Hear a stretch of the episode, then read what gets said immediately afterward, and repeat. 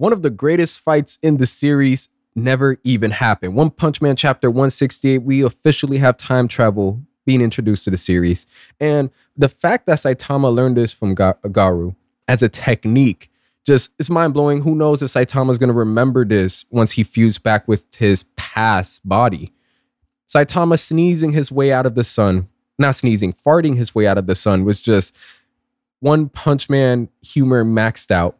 And even sneezing away a whole entire planet, or at least half of a planet, I believe what, there's still uh, Jupiter or Uranus, one of those two planets, was mind blowing, mind boggling. And the way everything just went full circle from being one of the strongest people, no one has been able to match you. You finally find your match. And then you get to a point where you exceed the growth of your opponent. Starting off in the beginning, Saitama, Garou throwing each other, throwing the punches through the hyper gates, going back and forth.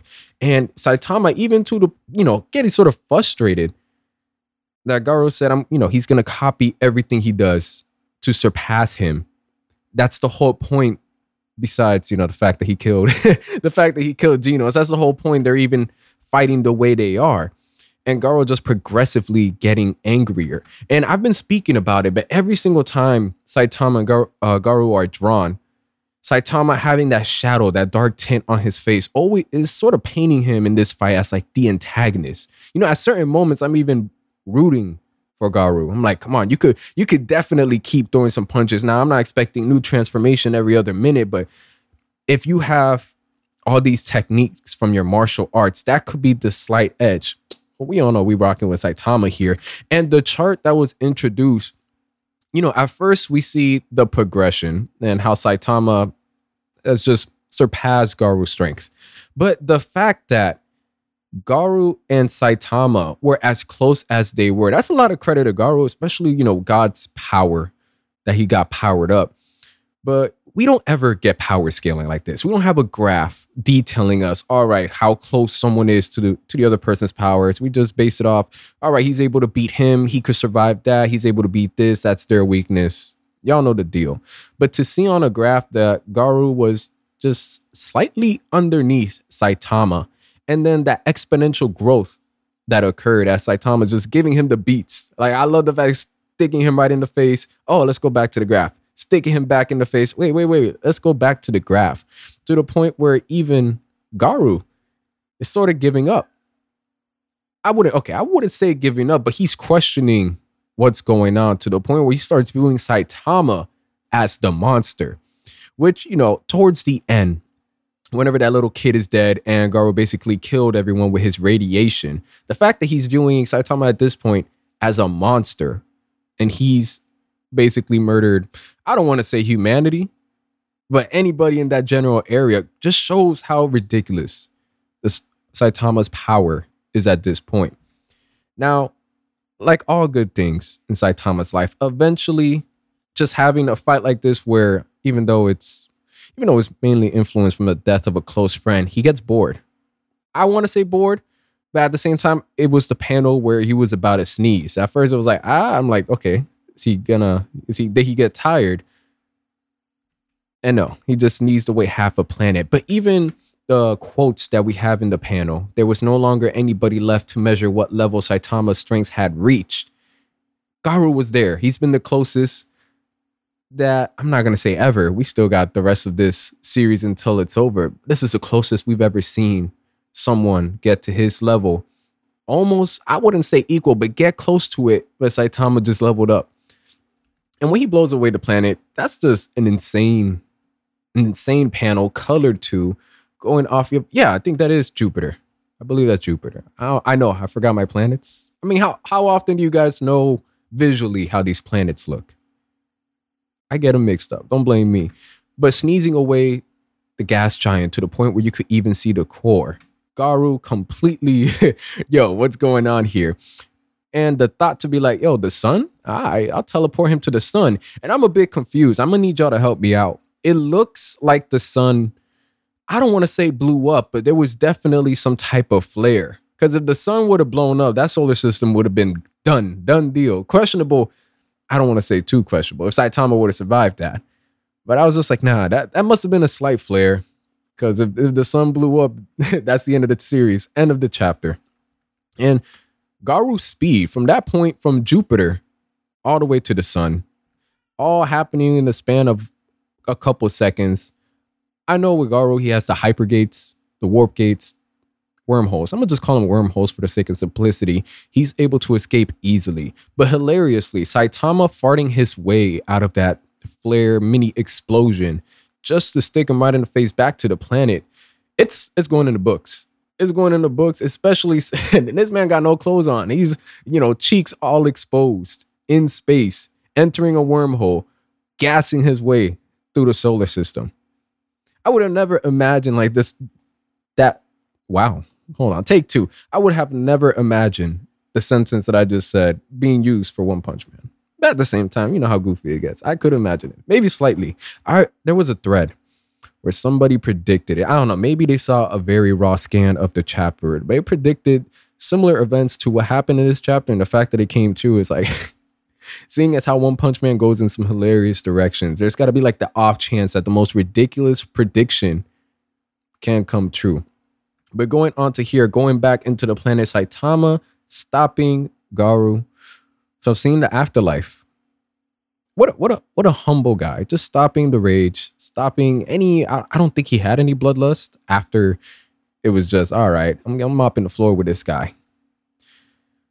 But that's whenever we get the statement of you know what it means to be a hero, something Saitama has been striving to achieve throughout the series. That's very underplayed and that I heavily value in One Punch Man. Because as fun as it is to see an overpowered character that's able to destroy everything in one punch, as far as a hero, what are the burdens and the responsibilities that come with it? And at moments where your best friend just died, you're meeting a guy that arguably exterminated all life in that area, and you're still holding back. Me personally, I don't think it's time to be a hero if everyone's already dead. If you want to stick to your guts, you want to pull a Batman, hey, it is what it is. But I love that that message or you know that general idea of being a hero is still being pushed for Saitama and it's something that he's striving for because as far as uh, his physical strength as far as opponents they ain't really there ain't really competition for him.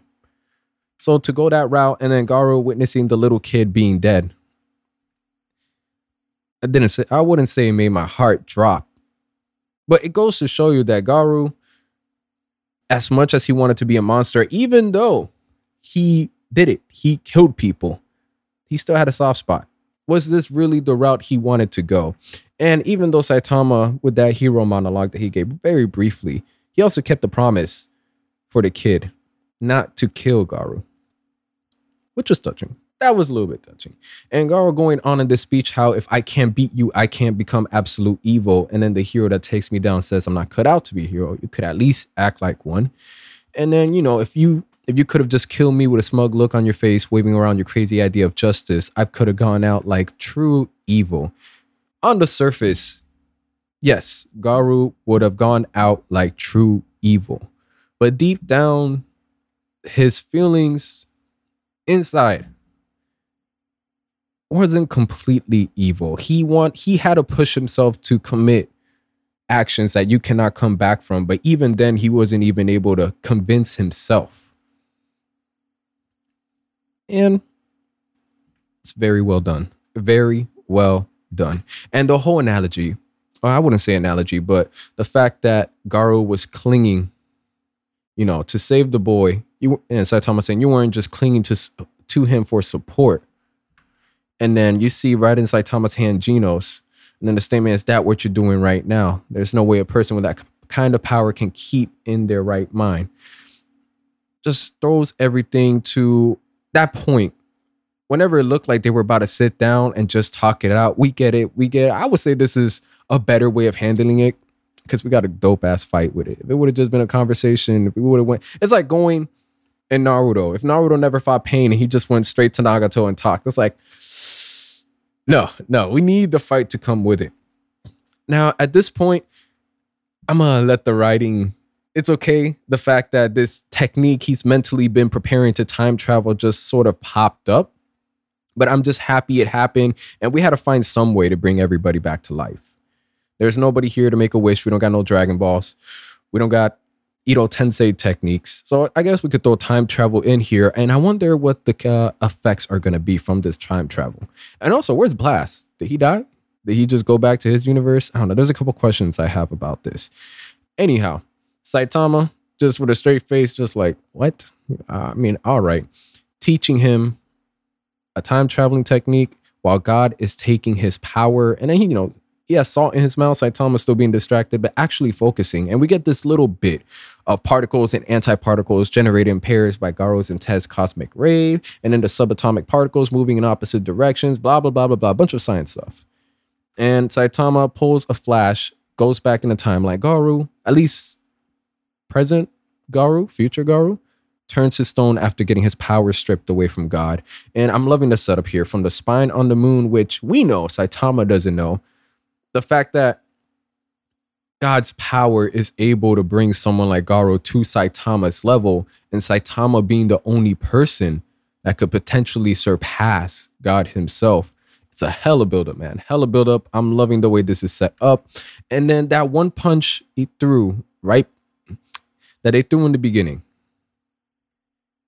hits Garou in the past to the point where technically didn't even take one punch, a negative punch, if you will. The one punch he threw in the future went through in the past.